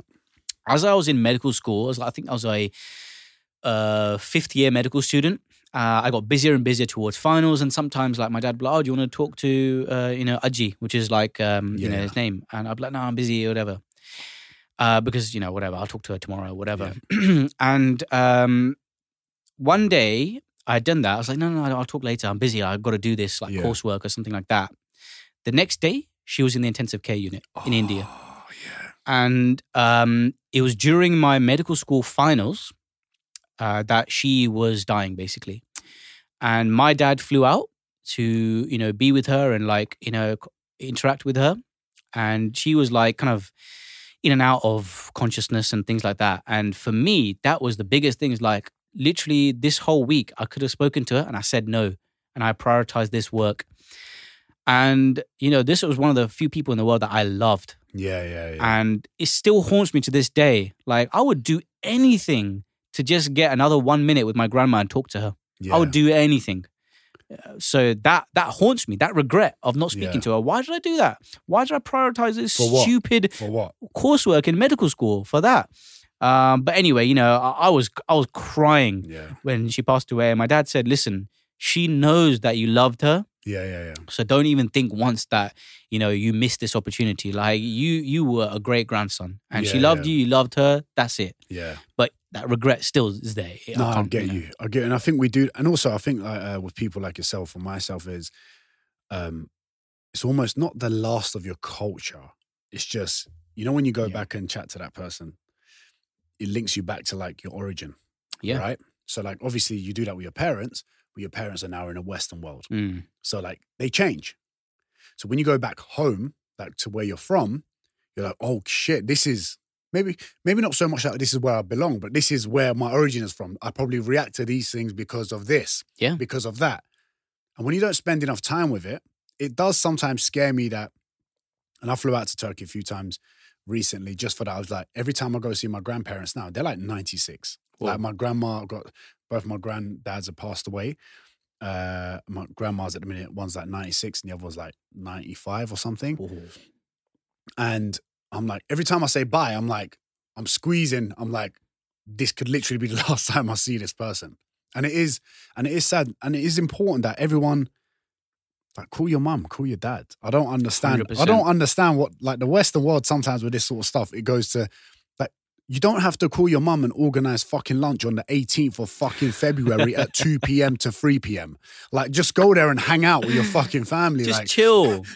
right? Just like hang out with your family. Bro, like I'm I'm with my parents. Like for example, I'll just be in their house for the whole day. We might not even like talk. I'll just be around them. yeah. You know, I'll be working around them. I'll be making some food with my mom. I'll be like just watching, uh, you know, the Arsenal game with my dad. yeah. Like that's it. We're not talking about like how do you feel. You know, we're not talk. We're not doing a psychoanalysis session. We're just being in the presence of each other. I, I, you know what? I think a lot of those times, I think those conversations are bullshit anyway. You know when someone's like, "So I need to talk to you," I'm like, "Okay, cool," and then they ask you something to see how you are. I, I'm not saying it's bullshit, Mm. but when you spend enough time with people that you love, those conversations naturally Yeah, happen yeah. to you to not even get to that point. Do you get what I mean? Yeah. So like you don't end up getting to the point where something needs to be addressed because you're constantly touching base. Mm. It's it's almost like going to the gym three days a week, so you never get to a problem where you're having where you're overweight. Yeah. because you've always kind of like addressed it. You know, I feel like people just like with health take things for granted, so take it to a certain extent before they take action on something. And again, like you said, someone gets ill in the family, Mm. then they start paying attention to it. Whereas, call your mom, call your dad. You know, hundred percent. Actually, like I was thinking about this recently. So you know, in hospital, when we got something called a DNR form, do not resuscitate form. Oh, Right. okay, yeah, So what that means is basically if you sign that form saying that you do not want to be resuscitated, that means if you have a cardiac arrest, your heart stops, you don't want someone to do chest compressions and do CPR and bring you back okay, yeah. from the brink, right? You just want to be dead. And that's it. And that has its own dignity and whatever. Like you feel that you're too unwell, you don't want to come back because first of all, Hollywood has made all these myths. Like CPR is not very successful. We're talking sometimes like single digits of success. Really? Yeah. Oh shit! Okay, I It's not like, like, oh, that person's dead. Boom, boom, boom, back to life. Right? oh snap! It's higher in people who are fit and healthy and are young. Like, you know, a sports person who collapses on a pitch. We've seen loads of footballers over the years have that. They have immediate CPR and they're back. Christian Eriksen's an example. Yeah, yeah, yeah. But the average person in hospital who've got medical conditions, 70, 80, 90 years old, it's not a high success rate, oh, right? Oh, wow. And even if they get a pulse back and their heart restarts, that period of time where their heart was stopped, their brain was obviously starved of blood and oxygen. They could have brain damage and long term disabilities. So, you know, we'd often have these discussions with patients in hospital about do not resuscitation and etc. It's not doesn't mean that we're going to stop all treatment. It just means if you die, you know, we're not going to try to restart your heart. And of too often, you know, we're having these discussions with patients and family once it's almost too late, once the patient is so sick. For example, like a patient is maybe deteriorating, they've got maybe 24, 40 hours to live. That's when we, you know, uh, call the relatives in and they have a discussion about their end of life plans and this and that. We should be thinking about death now. Let's have a Mm. good relationship with death now. Let's be open and comfortable talking about death. What do you want when you're, uh, you know, in hospital at the age of ninety or whatever? God forbid if that happens to you. What do you want? Do you want resuscitation? Do you want CPR, or do you just want to go out and then live your life. We need to have those discussions now, Yeah. not when you're having that issue. Agreed. And I think, yeah, people just Let's talk about death. Yeah, That's it. That's- you know? And you know what? I think if someone was to ask me now, if you died tomorrow, would you be happy? Like, would you be happy with kind of what you've done? Mm. I'll be like, yeah, I think, yeah, I'll be okay with it. And I think people that are scared of death are people because they haven't took action on the things that they truly love and want to do. Yeah. You know, I think that's like, so if you were to die tomorrow, would you be happy with what you've accomplished or what you've done so far? Um, yeah. You know, you, I don't think I don't think I would be happy fully. Um, you know, still I think I'm still finding my way in life. But what I think interesting is like in a lot of Western cultures, and I would say most Western culture, death is lamented. What does that mean? You know, and it's something that is we cry about it, Okay, yeah. and we you know it's associated with feelings of disappointment, and that is natural. But actually, there's a lot of cultures around the world and a lot of you know places where it's celebrated. Death is a celebration because it's like this person has lived a good life, and let's celebrate it. And yearly, actually, they I I can't remember where it is. I think something somewhere in um, uh, Southeast Asia, um, where they actually like they dress up the dead as certain things. really? Yeah, and even you know in Mexico, the Day of the Dead celebrations. That's a celebration of the person's life, not a you know let's cry about the fact that they're Mm. dead. Yeah. I think I'd want that. I'd want a party. Party, yeah. Yeah, I'd want a party. Do it before you go, like a you know like a, a wake, but you're you know yeah, line up a good DJ or something. yeah. Imagine. But like, honestly, when I'm at that age, I'd like to think like I've got bare grandkids or something just keeping me alive. Because I think that's what keeps people alive the longest, you know? Like when I look at my Yeah. grandparents, there's every day there's someone visiting them. That's why they're alive. Like Yeah. a lot of old people die from loneliness, bro. Hundred percent heartbreak. You, you can actually, um, it's called uh, Takotsubo cardiomyopathy, right? Yeah, it's actually, you know, you can die of a broken heart. what? the amount of emotional stress that's caused by a big event, huge breakup uh, with your loved one, uh, a death in the family, a huge stressor in your life can actually break your heart in such a way that you have, um, you know, heart issues and you can die. It's quite rare, but it's an actual thing. Well, actually, you know, like for example, my dad always says this, right? My grandmother and my granddad's relationship, Turkish culture, uh, the man brings the bread. The woman usually cooks and looks after the kids, especially in those village days. Do you know what I mean? That's Yeah. that's that's where they were raised, right? My dad was like, if your grandmother died first before your granddad, your granddad wouldn't have survived very long. Yeah. Like, in, in Indian culture, so um, my grandfather passed away first before my grandmother, and it's almost lucky in kind of this Indian culture, in Hindu culture anyway, that the the woman would want to go very soon after the husband because she doesn't want to be without him. okay, You know, it's kind of that less purpose, less fulfilling. yeah. It's it's because they had this companionship, and it's like without them, they feel less whole. Mm, you know? And uh, yeah like you said loneliness is a big contributor to you know death because you know when you are at that age there's a few things which keeps you alive. This is social interactions uh, keeping your brain active. Yeah, and if your brain is not active and you're not exercising you don't have social interactions you know you have a slip you know you have a quicker route to passing away it's going to increase your chance of mortality But I'd keep telling my mum, I'm like, mum, get up, go for a walk. Yeah. She'll go for a walk, come back. She's got like puzzles at home. I'm like, keep doing the puzzles, write every day, read this book. And she's doing it. And I'm like, that's what's going to keep her alive longer. 100% And it's, it's a simple thing, but it's that brain function that keeps oh yeah you alive, right? And you know what? We're focused so much, and all these wellness bros and podcast bros are focused on like, um, you know, anti-aging. We need to live longer. We need to be immortal. And Neuralink and Elon Musk and all of these things, right? Yeah. We need to focus not just on lifespan, health span. You know, the quality of the life years that you have, not just the quantity. Like, if you told me right now you live up to the age of 120, but you have heart disease, dementia, multiple cancers, I'm like, no thanks. You Give me my 70, 80 years, but I am right to the my last day on my deathbed. I'm still running around with my grandkids. That's what I want. 100%. 100%. How, how much does, from what you see, how much does alcohol really like affect us? Like how much, what's, is that like potentially the, I've always said, and correct me if I'm wrong, I'm like, I think alcohol's the worst thing you can put in your body. alcohol, there's nothing good. There is nothing good about alcohol. Okay. From a purely biological, physiological point of view, Yeah. it is a toxin. Uh, it is a carcinogen. Alcohol increases your chances of various cancers. Um, you know, hepatocellular cancer, liver cancer, for example, uh, increases the rate of liver disease. It can cause stomach irritation, increase the rate of acid reflux. At various body systems, it's not good.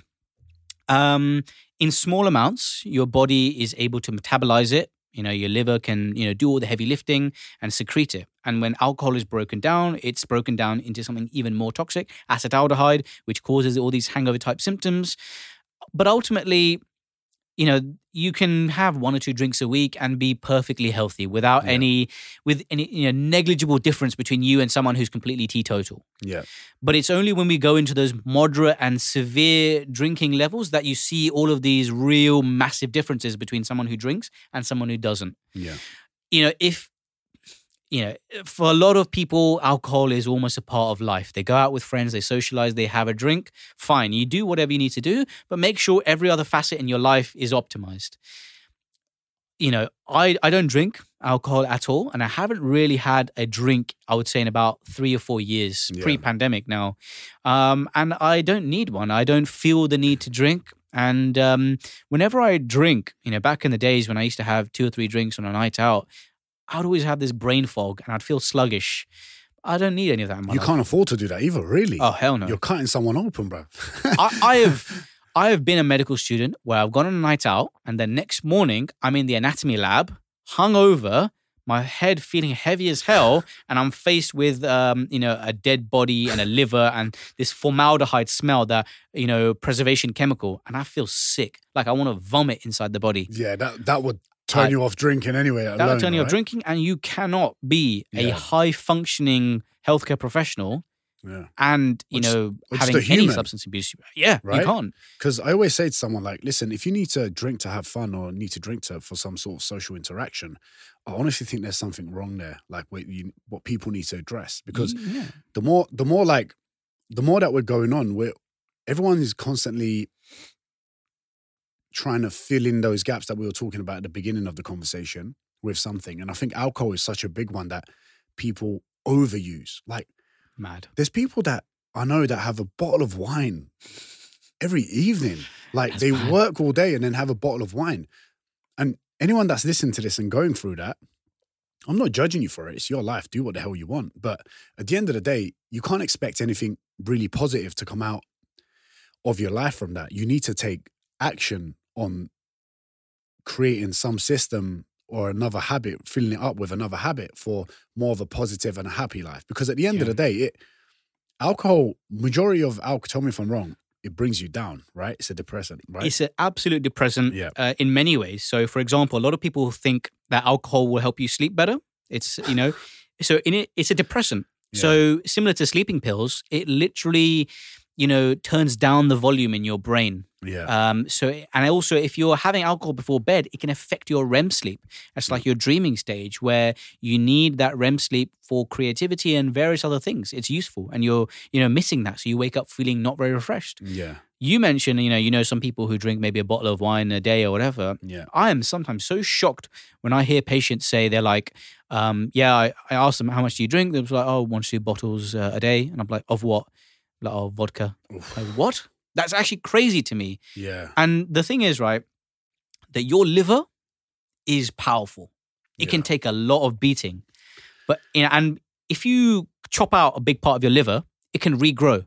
Your liver has incredible regenerative capacity. Oh, really? If someone has like ten percent of their liver remaining, Yeah. and they get like um, you know liver transplant, it can grow to full size within a very short space of time, within a few months, right? But when the liver regenerates and grows, it's not back to 100% perfect. Okay. It does it by fibrosis. So it's like kind of scarred up and not a bit knobbly and not the way it was before. Injured from battle. Kind of, yeah. So it's back and it'll help you survive, but it's not the same. It's like a veteran, it's scarred. Um, and it's not going to give you the same function. So you don't abuse your liver. It's amazing. Like it allows us to function and regenerate. And um, it Yeah. does over 500 functions alone.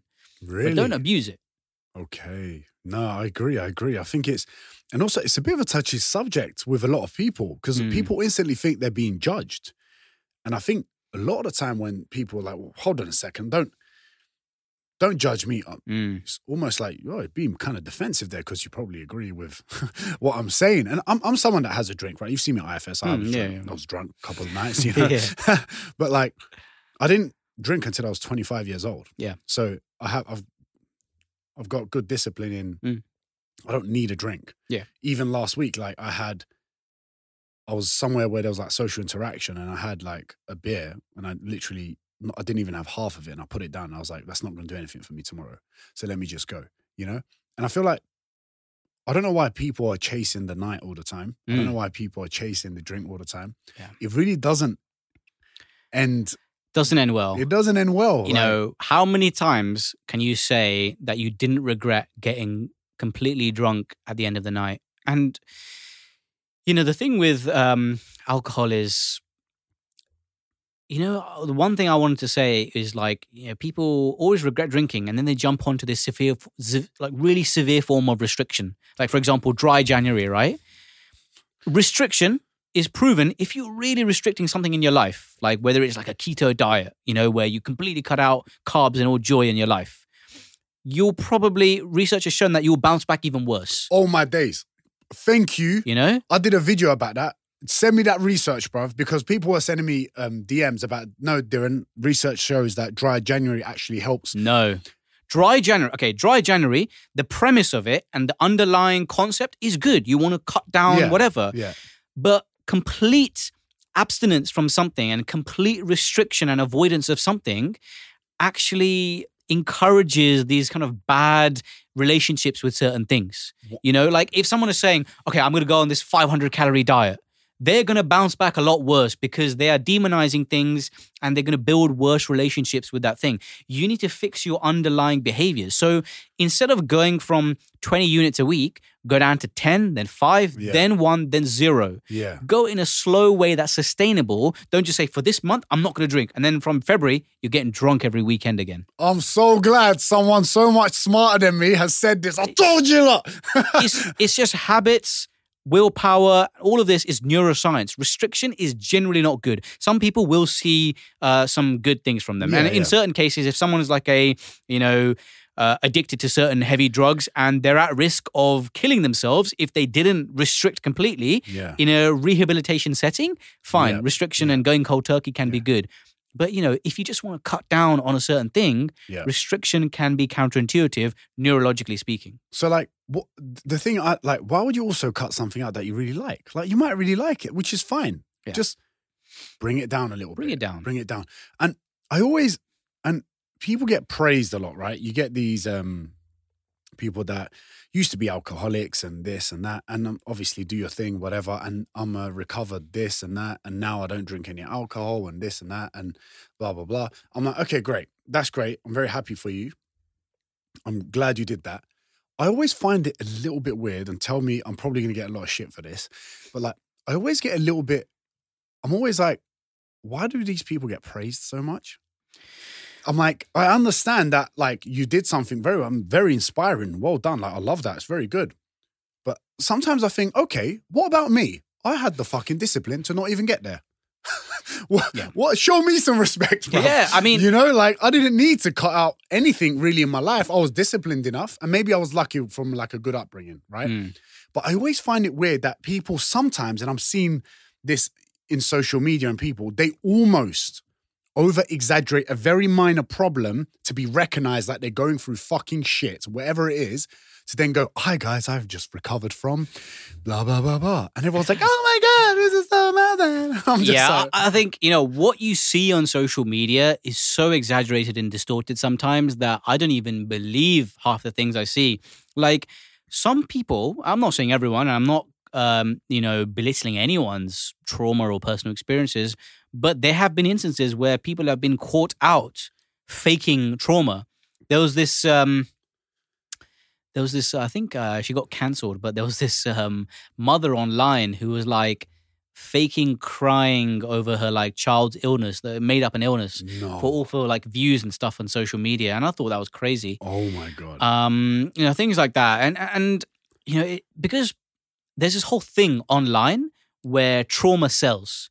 You've seen those videos right of like uh, that nurse putting up like a recording of herself with like emotional music, text on screen, where she's like, and it's like music in the background, and the text says like, uh, you know, POV, you just lost a patient or something like that, you know, Oh, and it's like it's her like basically like fake crying or fake emoting Yeah. in front of the camera and talking about some you know deeply horrendous experience that she may or may not have gone through. I, I just think that's so weird. How can you set up a camera and then cry? Uh, bro, I, I, I, I like, oh, I really hold myself back from these things. Like, there's been so many occasions where I've like made a video, right, and I've sent it to like my manager, Yeah, and he's like, Darren, I wouldn't post that. easy. I wouldn't post that.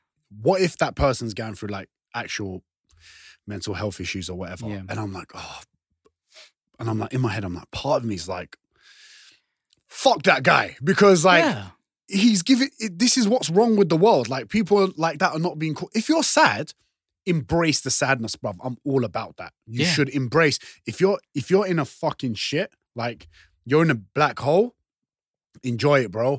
Mm. Take it in, accept it, and that's how you move forward. yeah. from it, Become bro. like Bane. exactly, yeah, bro. Bane it. Oh, I was born in the Yeah, dark. yeah. but like, it, I find it really weird when people do those things, Mm. and you're like, but wait, hold on. If you are really like that, then how would you be capable to set a camera up? Good fucking lighting too. Yeah, and picking the emotional music to back your yeah, yeah. Let uh, me 10 pick seconds. Hans Zimmer from Interstellar. Go, boom. Yeah. You know?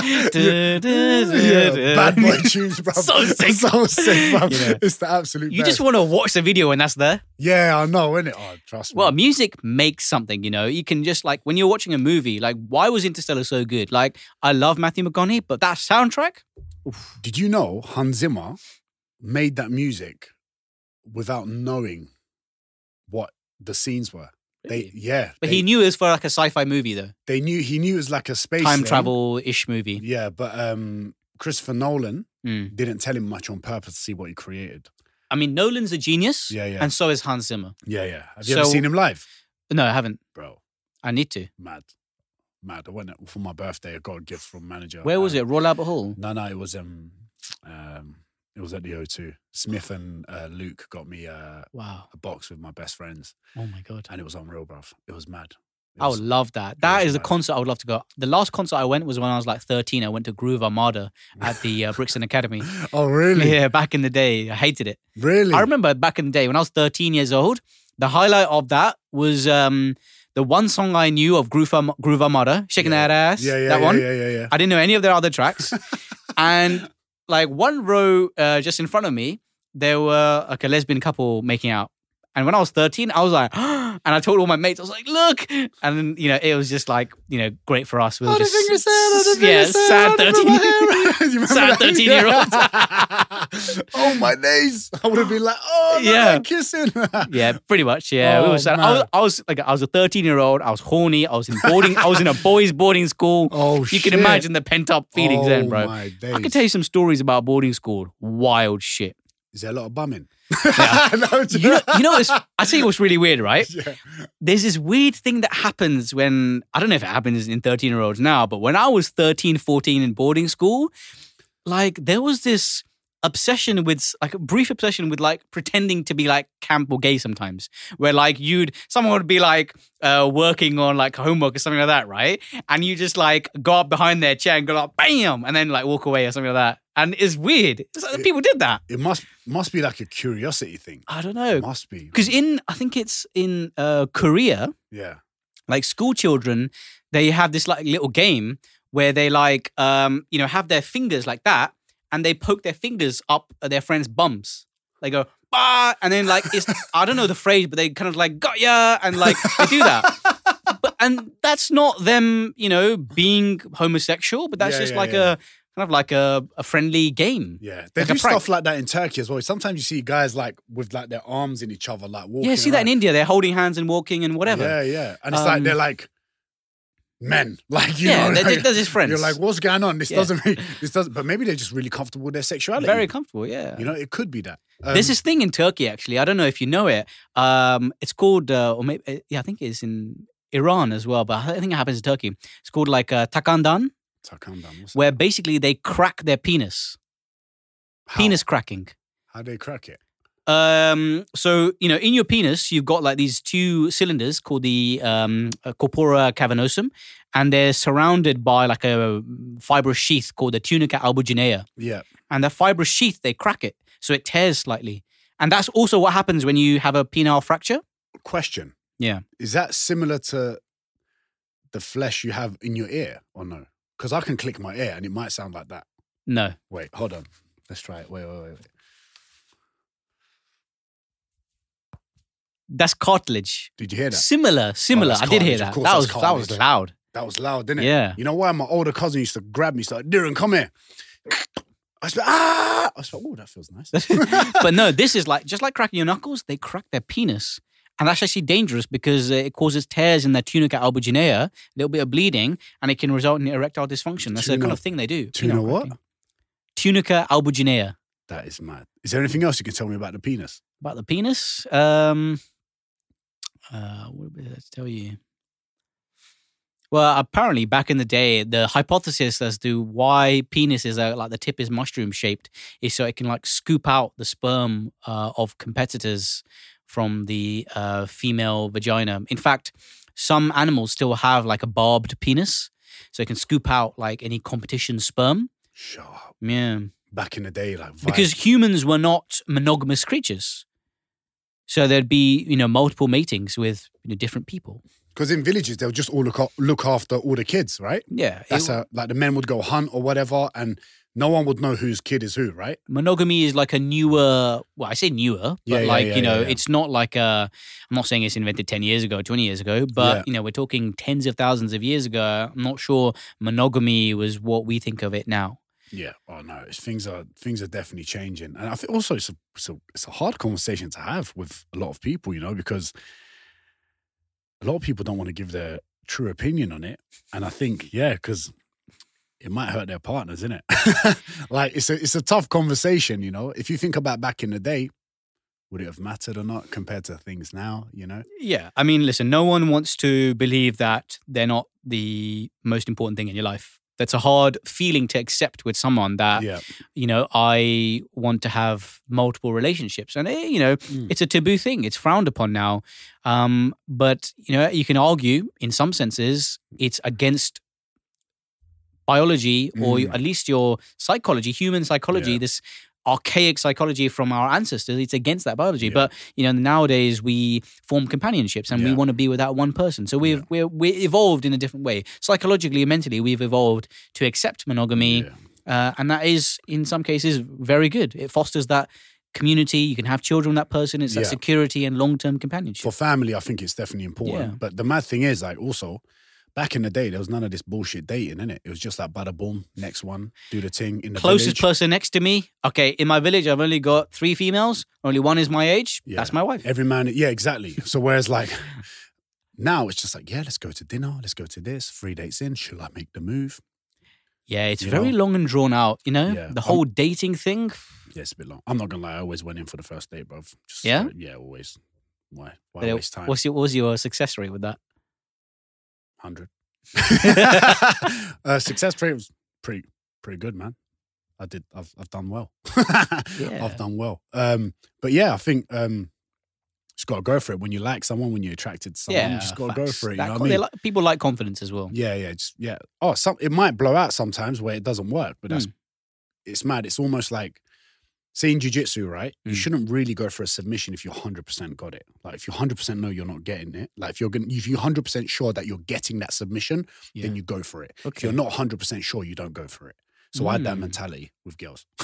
So you are 100% If I'm not 100% sure, you kill. go for the kill. You got them in the crosshairs. yeah, yeah. Pull it. yeah. But um, what's your take on like holistic stuff, healing? you know, I come from a culture Yeah. where the natural stuff and that alternative medicine is a huge part of the whole culture and mindset. Like in India, um, Ayurvedic medicine is huge. And Ayurvedic medicine is one of the most ancient forms of traditional medicine. And when I tell you this, you might be shocked. Like the first nose job wasn't done 20 years ago, 30 years ago, 50 years ago, or even 200 years ago. It was invented by an ancient Indian practitioner called Sushruta, right? who invented like um, nose jobs, rhinoplasty. Because back in the days in India, if someone committed a crime, their nose would be cut off, Oh, right? As like, a, okay, that person, we know why his nose cut off because he's a criminal or whatever. So often he would use these people as almost guinea pigs and he would reconstruct their or give them a new nose by taking a flap of skin from their forehead and flipping it down to like reconstruct a new nose. Oh and that was the first basis of the rhinoplasty, the nose job. And Ayurvedic medicine is a lot of the basis of what we see now. For example, those old uh, gurus and saints used to meditate uh, almost naked with maybe just like a little, uh, you know, towel wrapped around their waist on the foothills of the Himalaya, cold exposure. That was done back then. You know, a lot of hallucinogenic agents, psilocybin, all these kind of things. A lot of stuff was done back then, and it's become more fashionable and popularized now by, you know, Wim Hof or whatever. yeah. So I come from that sort of culture where I do like some of that superstition, some of that alternative medicines. Yeah. But I'm also a realist in that I know that certain things require certain specific science backed things. If you've got bowel cancer, you need to have surgery, chemotherapy, radiotherapy, whatever. Yeah. And this is where things can go wrong. I'm all for these, um, you know, tradition, non-traditional things to help with healing. I'm not talking crystals and things like that, but I'm talking like meditation and Yes. you know other sort of things like yoga and all these things. I believe that there is a role for them in addition to the traditional stuff. Like for example, Steve Jobs Yeah.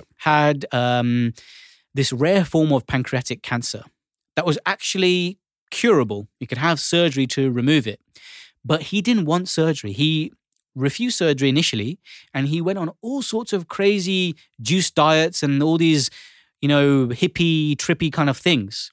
And because he rejected traditional treatment for so long, I think several months to a year had gone by, his cancer had progressed to the point where mm. actually then he realized he wasn't getting better and the cancer was spreading to his liver and all sorts of things. It's too late. He then wanted the traditional treatment, the surgery, but it was too late. It was inoperable. And sadly, he passed away.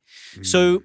Choosing to go down that non traditional route and delaying traditional treatments can be dangerous. But if you use the you know the holistic things in addition to the traditional things i think there is a good role for that Yeah, I, I agree with that as well. Actually, um, but I think the only way yeah you can go like non-traditional way of sorting things out is if you've got a non-traditional way of living. I think so. Like, if you're living in this world, then certain things are kind of made to adapt to fix those scenarios.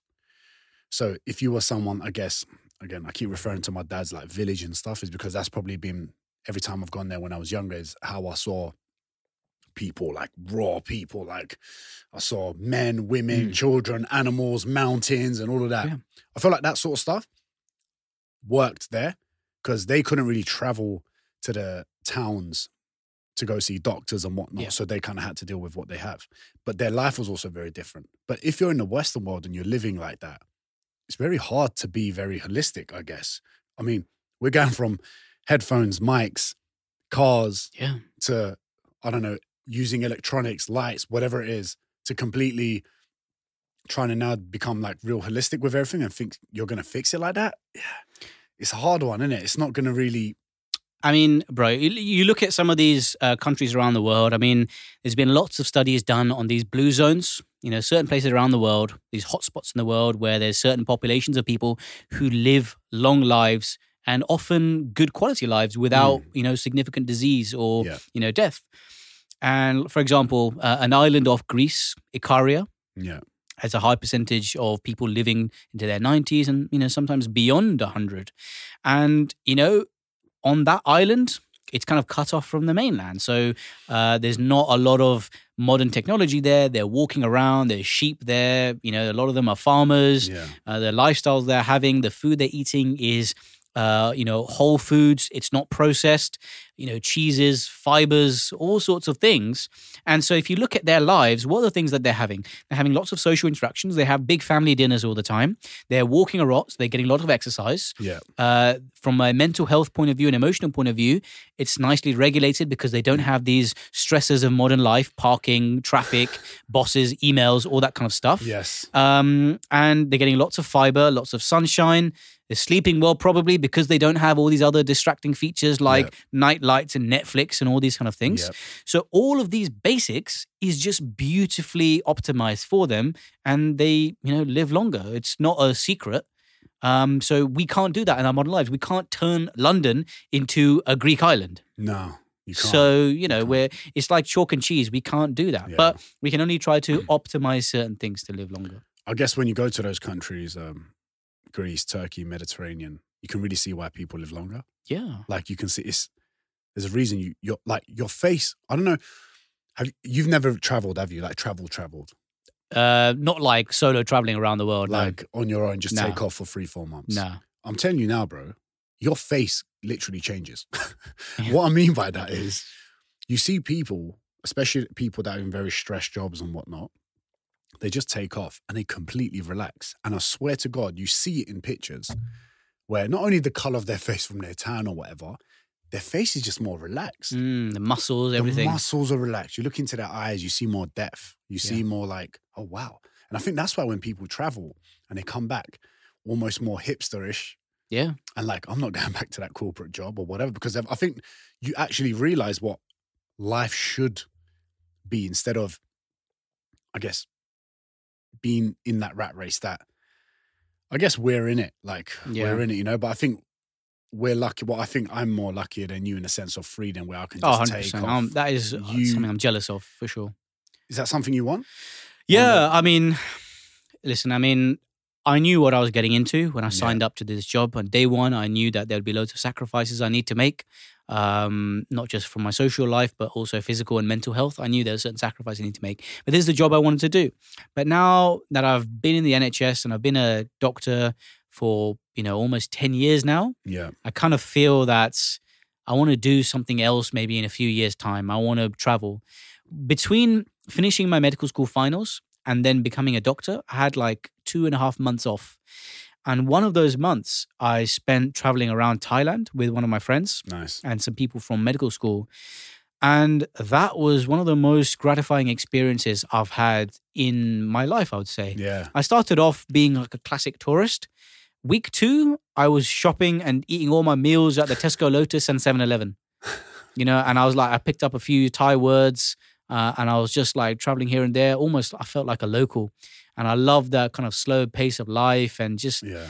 it was different, you know, and that made me think, yeah, I do aspire to this freedom one day, not just financial freedom, because yeah. to do that, you need a certain need- degree yeah, of of financial course. freedom Of course. but just freedom of modern life almost. Mate, I think I'm actually mad excited for you so for when you do get that because um, someone as smart as you, I think there'll be so many things that you'd unlock in your mind even more than you already have that will blow your fucking mind away. You know, you get these moments when you're away, when you're sitting on your own or with a friend and you're having like, you get into conversations, conversations that you Mm. probably wouldn't or have time to get into in where we are today. And you realize what I think what's really important instead of what you think it is. And I think it's important for everyone to escape more and build a life where they have the luxury to escape more, to touch base with that, to really see what's important Mm. instead of keep chasing. And me personally, I'm doing my best right now to kind of stop chasing a little bit more and just enjoy like the present more Mm. and more instead of because I was in my head, I've always been until this point, I'm always like, what's next? What are we gonna do next? I need to do this, I need to do that. In my head now, I'm just like, you know what? I'm just gonna enjoy what's been happening. Even me, myself, obviously nowhere like you as a doctor. I haven't really ever stopped since I started working in JD Sports at like 16, 17 Mm. years old. I've always chasing. I need something. I need to be able to buy a car. I need to be able to live somewhere nice. I want to yeah. I want a business. I want to sit on a business class seat. I want to do this. I want to do that. And then you realize, like, oh shit, you don't. We don't need much at all. We don't need much you don't need all. much. We don't need much. You know. But I think it takes those moments to realize. Yeah. You know. You know, you spoke about kind of unlocking that brain, and uh, my mate won't mind me saying his name. He's actually a, a he's. I went to boarding school with him. One of my closest mates. He's a Turkish guy called Akay. Okay. So yeah. yeah. yeah, yeah. Um, and he he now lives in uh, LA, and um, he's married, and he's in the kind of crypto world, and he's doing well for himself. yeah. Yeah. Yeah. And I went out and saw him when I was in LA, you know, back in 2021. Yeah. and we caught up after a couple of years of not seeing each other and it was just back to old times like we were in boarding school again and we were talking about all sorts of things and uh, we got onto the subject of like psychedelics and mm. you know and tripping and all these kind of things and I was just telling him about some of the science of like psilocybin, LSD, and how it's becoming less taboo. And there's more and more clinical research showing that how these psychedelics and hallucinogenic agents can actually help with mental health conditions and things like that. Yep. And there's more and more research showing that, you know, for example, there was a recent study published in the New England Journal of Medicine, one of the best scientific journals, a trial looking at psilocybin, the same uh, chemical found in magic mushrooms, how it can actually lower rates of depression um, and depressive thoughts. Uh, it's used for ketamine, ketamine and PTSD, all sorts. Yep. So we're talking about that. And then when I went back to the UK, he then called me one day out of the blue and he was like, I was on call and he's like, Have you got a moment to talk? And I was like, Yeah. And he was like, I've just had a life changing experience. I've had a life changing experience. And I was like, What have you done? And then he said he'd bought some LSD. All right. And just to confirm, I'm not condoning the use of any drugs or anything yeah, like that yeah, at all. I just, you know, I can also you... confirm. I have asked him. He's never ever done anything. I have never no done interest. any drugs, uh, but this is just purely an, uh, an anecdote from my life. Just want to make that clear so I don't yeah, get yeah. cancelled yeah. or lose my license. NHS, if you're NHS. listening, I can clarify that. right. So he told me he'd bought some LSD, some tabs, and he'd taken them. And this is a point in life where there's a lot of things going wrong in his life. You know, he just had some shoulder surgery. He was used to going to the gym and lifting heavy weights. He couldn't because he had this injury. He was recovering from that.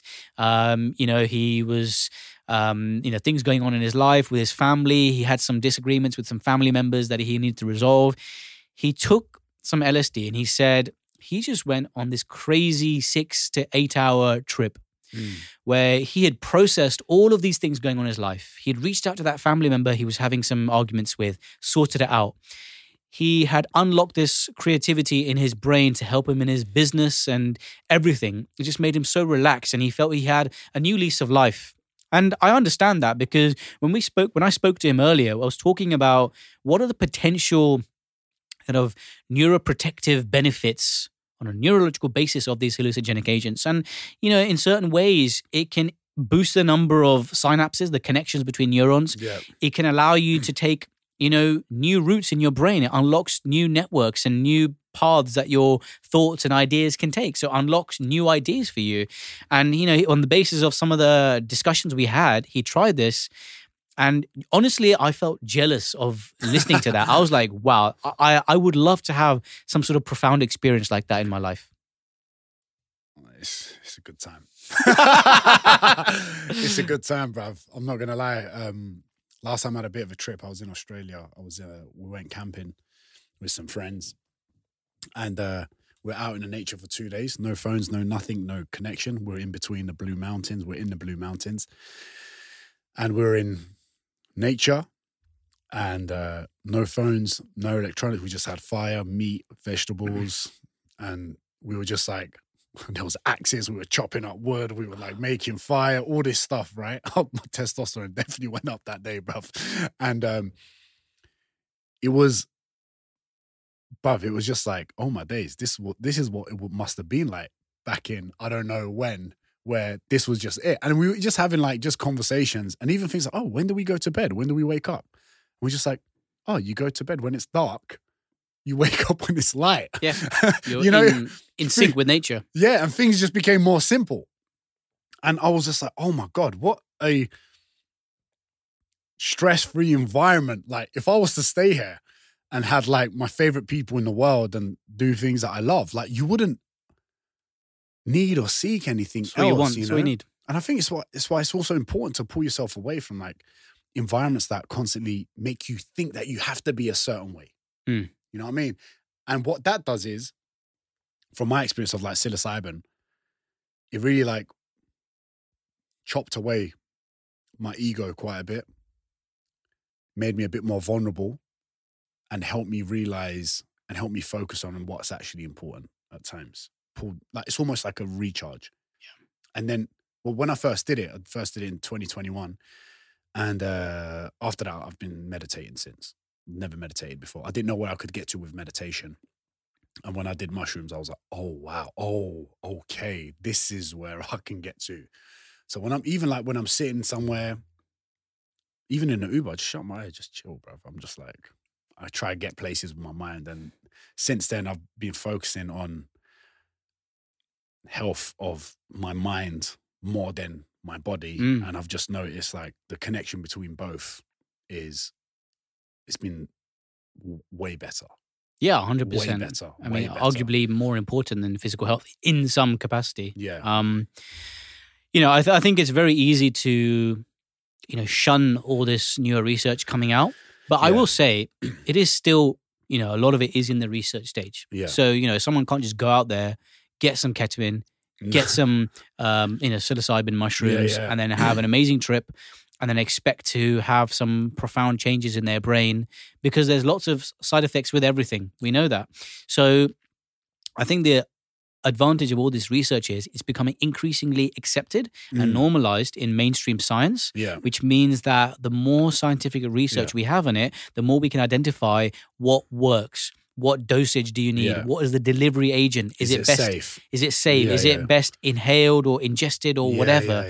and who is it more beneficial for? What conditions? And what is the long-term follow-up? Yeah. you can you know listen you can watch a netflix documentary telling you about the powers of psychedelics and mushrooms and this but that is not just you know you can't just watch a netflix and then become an expert on fungi That and also like some people's lives are probably not equipped for it. Like as in, I don't think Yeah. it's good for.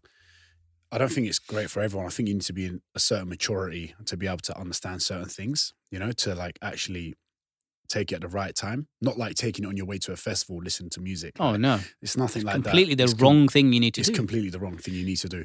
And I think it just depends. And also expectations. When you're doing something like that, just or with anything, I think people just need to really lower their expectations with any dr- like drastic changes. You just need to do stuff, take action on things, but really not expect much. You'd be less disappointed and you'll be Yeah. surprised on what you can find out by going into the unknown. You know, it's like it's a magical place to be, and it is. It it's it's a good time, bro. you, know, you know what i would it's a say good time, bro. it's like for example right if someone is stressed Mm. and they listen to this podcast and they listen to us talking about psychedelics and hallucinogenic agents and they think to solve all their woes they Yeah. need some mushrooms that is not it no, like with all things, you need to start with the basics. How are you regulating your emotions and physical health with all the things you have available right now? yeah, You know, are you exercising? Are you sleeping? Are you meditating? Or are you somehow, you know, fostering a good mental health environment? Are you doing all of those things? And even in the studies that's looking at the use of psilocybin and all of these psychedelics, yeah, they often do it in patients who have refractory depression. So Yeah. depression in which that all other medication and other treatment strategies have not worked. yeah, So it's kind of like the, you know, treatment resistant depression or whatever. And then they've given them one group the psilocybin and it's Yeah. shown to work. yeah. You know, we know right now people who have mental health conditions, oth- there's loads of strategies that can work Loads. biological agents that you can give medication uh, you know improving their social environment their financial environment physical health all these other things and it's only after all of that we look at these other external agents Hundred percent. You just need to like, I guess, just go into a little search for yourself in it. Like, go yeah look at improving. Look more internal, you know, Yeah. instead of external with everything. I've got before we like finish up. I've got one. I've wrote this one down. I, I, was, like, I need to ask you this. I was like, what's what's your thoughts on the impact of hormone therapy on um, transgender individuals' performance in sport? So like I know it's a it's a mad one, but I actually want to understand more of like when someone goes through that change, like the hormone therapy, how how much is impacted and how like how much is actually impacted and is it I guess do you think it's fair? um I, I don't think it's my place to even question whether it's fair or not but i will say i mean there is a clear ad- advantage you know given when there's a transgender athlete goes into you know the other you know gender category Yeah. for example you know if they're If I Have- was to go for a change right now, if I was to go for like a change, if you were to go through a change right now, you'll still have, you know, higher than average testosterone levels for the category you go into. okay, You'll likely have a, a different body composition, with Yeah. maybe more lean muscle. Mhm. Um, you know, and you sort of muscle fibers are different. Uh, you know, you've got a different proportion of muscle fibers, which might make you faster, stronger in certain ways. Yeah. Um, you might be taller Because you know men on average are taller than women. Yeah. Um, so you know, with all these kind of things come certain clear biological, you know, advantages Yeah. in a sport capacity, for example, where you know in most sports you do need to be stronger, faster, you know, all these sort of things. Yeah. So yeah, there is a clear advantage for someone competing in that way. You know, in modern society. Is it really fair for someone to question? I don't know. I mean, Yeah. that's a whole can of worms. As a whole, that's a whole podcast on its own. Yeah, that's true. That's true. You know? If I was to go for a change right now, not that I've got any plans, by the way, um, but what? How long would the change take? Do you know? Um, so many years ago, when I was a medical student, um, I did an attachment with a surgeon uh, called his main name, his name was Mr. Bellringer, and he was a gender reassignment surgeon. Oh snap! Okay. Yeah. Okay. It's kind of that weird thing where someone is almost suited to their job. The name is suited to their job. Yeah. Usain Bolt, he's a sprinter. Yeah. yeah. You know. Yeah. um, and that is a weird thing where some people, you know, I think it's it's like destined. called, um, It's like- yeah, whether it's a calling their name, but I don't know. Anyway, uh, that was his name.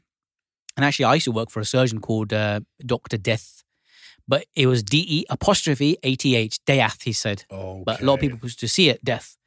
Yeah. Anyway, um, so yeah, you know, like there's a whole thing you need to, there's some tests you need to do first. You need to, you know, psychological evaluation. You need to, you know, live in the other gender or the one that you want to transition into for a certain amount of time Living, without, like yeah, as in, as in almost like, you know, you need to, if you want gender reassignment, you need to, you know, be that, Mm. but without doing any of the surgery or any of the transitioning things. So like mentally and being Yeah, and that's part of the psychological Okay. evaluation because you know it's not like an easily reversible thing. yeah, of course. You can't you know easily transition from man to woman and then back to man. It's not very easy to do. Doesn't just happen with like chopping off the piece. Especially yeah, if you have gender reassignment surgery, it becomes even harder to transition back if you have second thoughts. So there's a prolonged period of psych- psychological evaluation, etc. You need to have. That is not my area of expertise, Yeah. surgically or otherwise. Uh, so I don't know. I mean, obviously depends on the cocktail of different hormones and everything you take. Yeah. Uh, but there is obviously a limit because with current science, you can't implant a uterus into a man because biologically, anatomically, the male pelvis is not gynecoid. It's not wider like a female's pelvis. Yeah. Um, there's certain hormones and you know certain chemicals that wouldn't foster an environment in which you can grow a uterus and have a menstrual cycle as a man. So Yeah. there is still with current science a limit into how much someone can transition into a woman, for example. Okay. But that, but the, there's women that can transition into a man, right? I'm I'm only saying this because I like they form the penis in a certain way or something. Am I you can right? yeah, you can do certain cosmetic things to form a penis, but Yeah. you can't then implant a prostate. You can't implant um, you know, the vas deferens, the spermatic tubes. You can't create sperm, you know, male gametes Yeah. inside a female body. But can they still have like sex and like come from it? You, no, orgasm from it? You Can won't. you orgasm from it? as far as my understanding, and now this may be limited because I'm not focused Yeah, in this know. area, but Sorry if I'm just throwing you in a you can't end. you can't um you know create a male orgasm you cosmetically and aesthetically you can create sort of an artificial penis Yeah. Okay. uh almost you know grafting and all these sort of things it's kind of part of the gender reassignment surgery a lot of urological surgery involved Yeah. as well but you can't create that uh and equally you know you there's certain things you can do if you Yeah. a woman with breasts you can do a mastectomy remove the breasts um, you know, have testosterone treatment and other various hormones to, Yeah. you know, increase muscle mass, etc. But then there's always certain anatomical things. Yeah. With current science, it's not possible. Okay. All right. All right. Man, I just that stuff fascinates me a bit. I was like, how? Like how? How? I want, It's crazy. So like, sorry if I threw you in a deep. Who end. thought about gender reassignment surgery in the first place? To think about that as a field, it's wild. it? It is wild, right? It Yeah. is. It is. And that's. But you're right. That's a whole different pod. I might actually, if I bring someone in to talk about that stuff, I might bring you in as well. Be like, big man, help Oh me. Oh yeah, I help me that. with the language, because There, there's a surgeon in India yeah, who in Delhi, I think he is. He is aiming to be the first man in the world of well, he's aiming to be the first surgeon in the world to implant a uterus into a man transitioning into a woman. And his aim is to allow a man transition to a woman, so a transgender woman, to be able to give birth. That's Oh, his aim. That is And that is that so much controversy around that. bruv. And then imagine like, oh, there's there's a million questions there. I can't even dive into that. It's been it's been attempted before, but it's resulted in horrendous outcomes. okay. People have died with this kind of uterus transplant from a woman to a man. We've done uterus transplants from Yeah. woman to woman. It's been done, Mm. but not been done. You can't take a uterus from a woman and put it into a man. That's not been done successfully so far. And this guy is trying to do that. And let me tell you, I made a video about that. It divided the room. Really? It divided the room. Some of the contents were wild. Clip that. Joking. Um, that's all we got time for, bruv. I feel like we can talk for hours. Oh yeah. I just want to say thank you for coming on. And um, not that you'd need the bloody exposure, man, bruv, but like, where can people find you? Because number one, your content is great. Every time I watch your shit, I learn something. It's crazy fascinating. And um, have you got anything coming up that you want to share? Anything? Now's the time, brother. Um, yeah, I mean, you can find me, Dr. Karan, on pretty much every platform YouTube, Insta, TikTok, um, Facebook, even. Um, I've got a secret project coming up in February. I'm going to announce it in February. It's something I've been working on for a very long time. And yeah, it's wild. It's wild. He's um he's going into hormone therapy. I'm retraining as a gender reassignment surgeon. He's going to be the first surgeon ever. Yeah. I am the Indian surgeon. No, no, it's not me. It's not me. It's not me. Um, thank you for coming on, man. Really appreciate your time. Appreciate and um, guys, uh, make sure you subscribe to the channel, share the clip, share the video. If you enjoyed this, please comment below with whoever you want as a guest, and I'll do my best to get them. And I'm so happy to be podcasting again. Peace and love. Take it easy. See ya. See Thanks ya. coming on, bro. Thank you.